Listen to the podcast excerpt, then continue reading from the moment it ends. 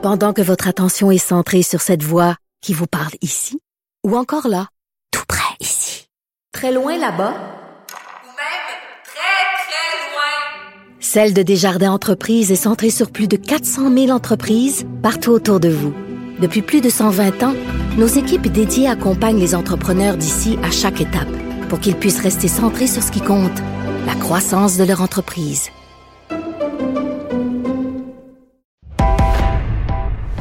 Il connaît tous les dessous de la politique. Chef du bureau d'enquête de l'Assemblée nationale.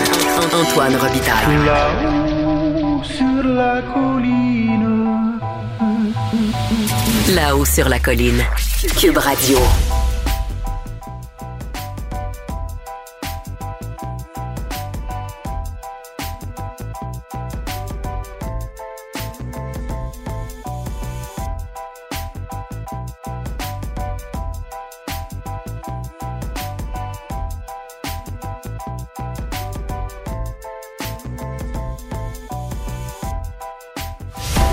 Antoine Robitaille.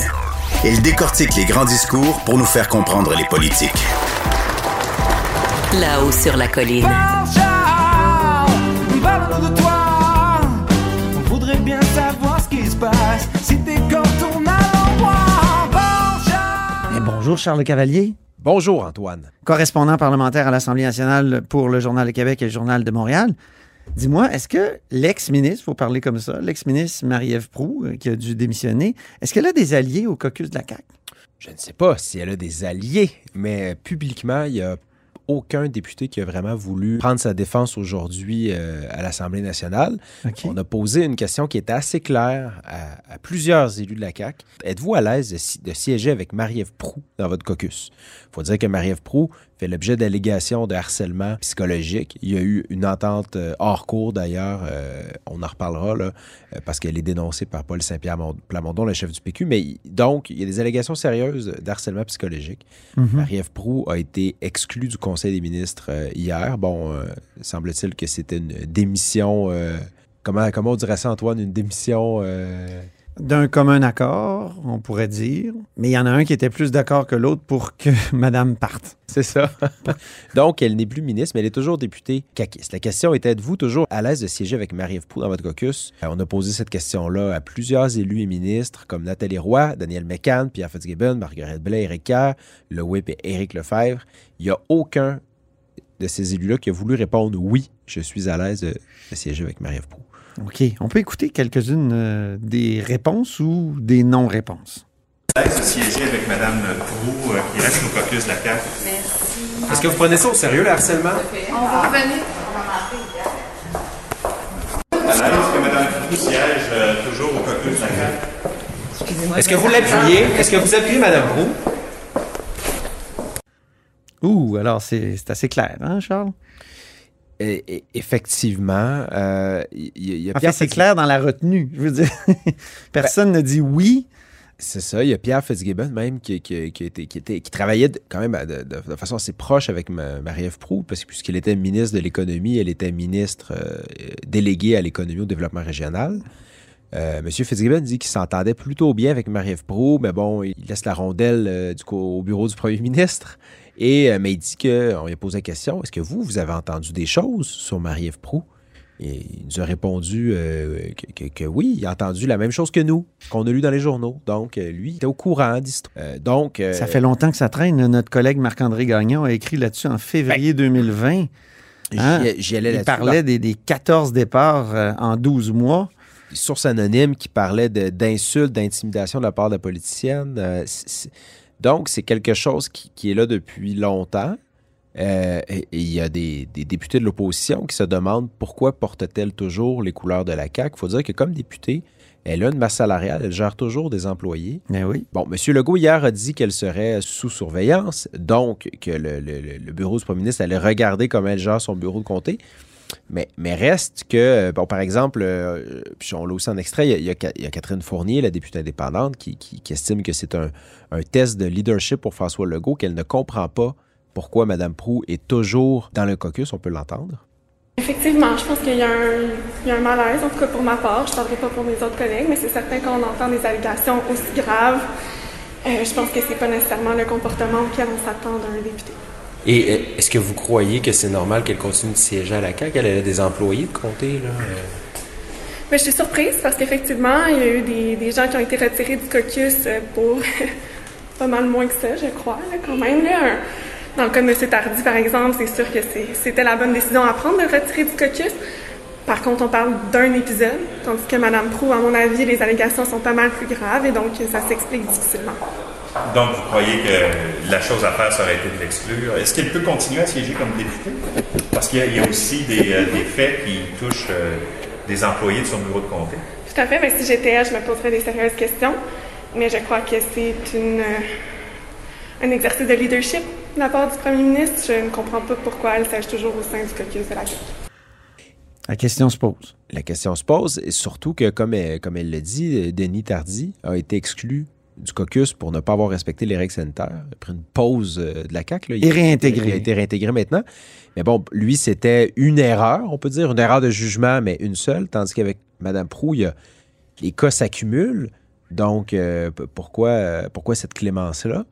Euh, il y a Dominique Anglade, là, ça c'est une, citation qu'on va, qu'on va retenir, qu'elle elle dit qu'elle, ça ne serait pas toléré dans son caucus, donc un député qui ferait l'objet de telles allégations serait automatiquement exclu du caucus du Parti libéral. C'est clair, on va retenir ça. hein? On va retenir ça. C'est ça. Bon, euh, parlons de l'entente euh, à l'amiable qui est survenue après les deux plaintes là, Mhm. d'une employée de circonscription de Marie-Ève Proux. On ne sait pas qui a payé. Parce qu'il y a un montant qui est venu avec ça, puis Paul Saint-Pierre Plamondon du Parti québécois hein, se Ben, pose la question, comme tu le disais tout à l'heure. C'est une bonne question. Qui a payé pour ça? On comprend que euh, logiquement, là, ça, c'est des fonds publics qui ont été donnés. Euh, c'est pas Marie-Ève Proux qui a payé de sa poche. Donc, euh, Paul Saint-Pierre Plamondon se demande qui a payé pour ça. C'est une question qui est légitime. Il faudrait que quelqu'un y réponde. Là. Euh, Et puis, euh, je comprends que dans ce genre d'entente-là, euh, généralement, faut, faut- légalement, il ne faut pas le, le percevoir comme étant une preuve de culpabilité. Non.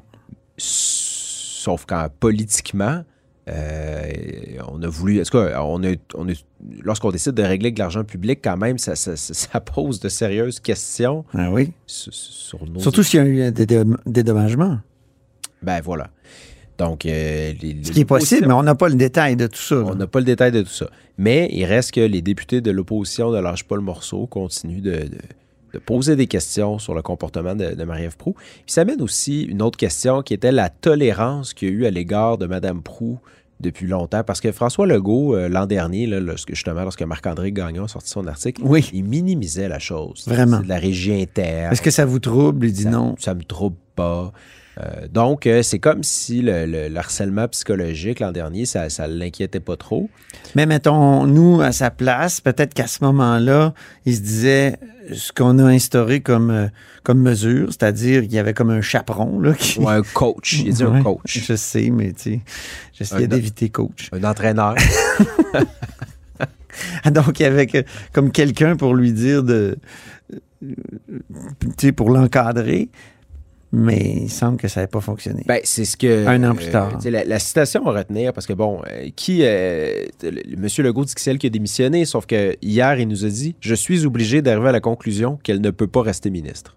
Donc, elle a démissionné, mais. La conclu- Disons que François Legault avait déjà pris la décision dans sa tête. Euh, Qu'est-ce qui fait qu'il est, qu'il est obligé d'en arriver à cette conclusion-là hier? C'est d'autres révélations qui ont été faites par Cogeco Nouvelles sur d'anciennes histoires d'harcèlement lorsqu'elle était à dans le réseau de l'Université Ouais. du Québec. Euh, donc, elle a un passé là, où visiblement, il y, a- y y plusieurs personnes qui l'ont côtoyée au fil de sa carrière professionnelle qui ont vécu de mauvais moments.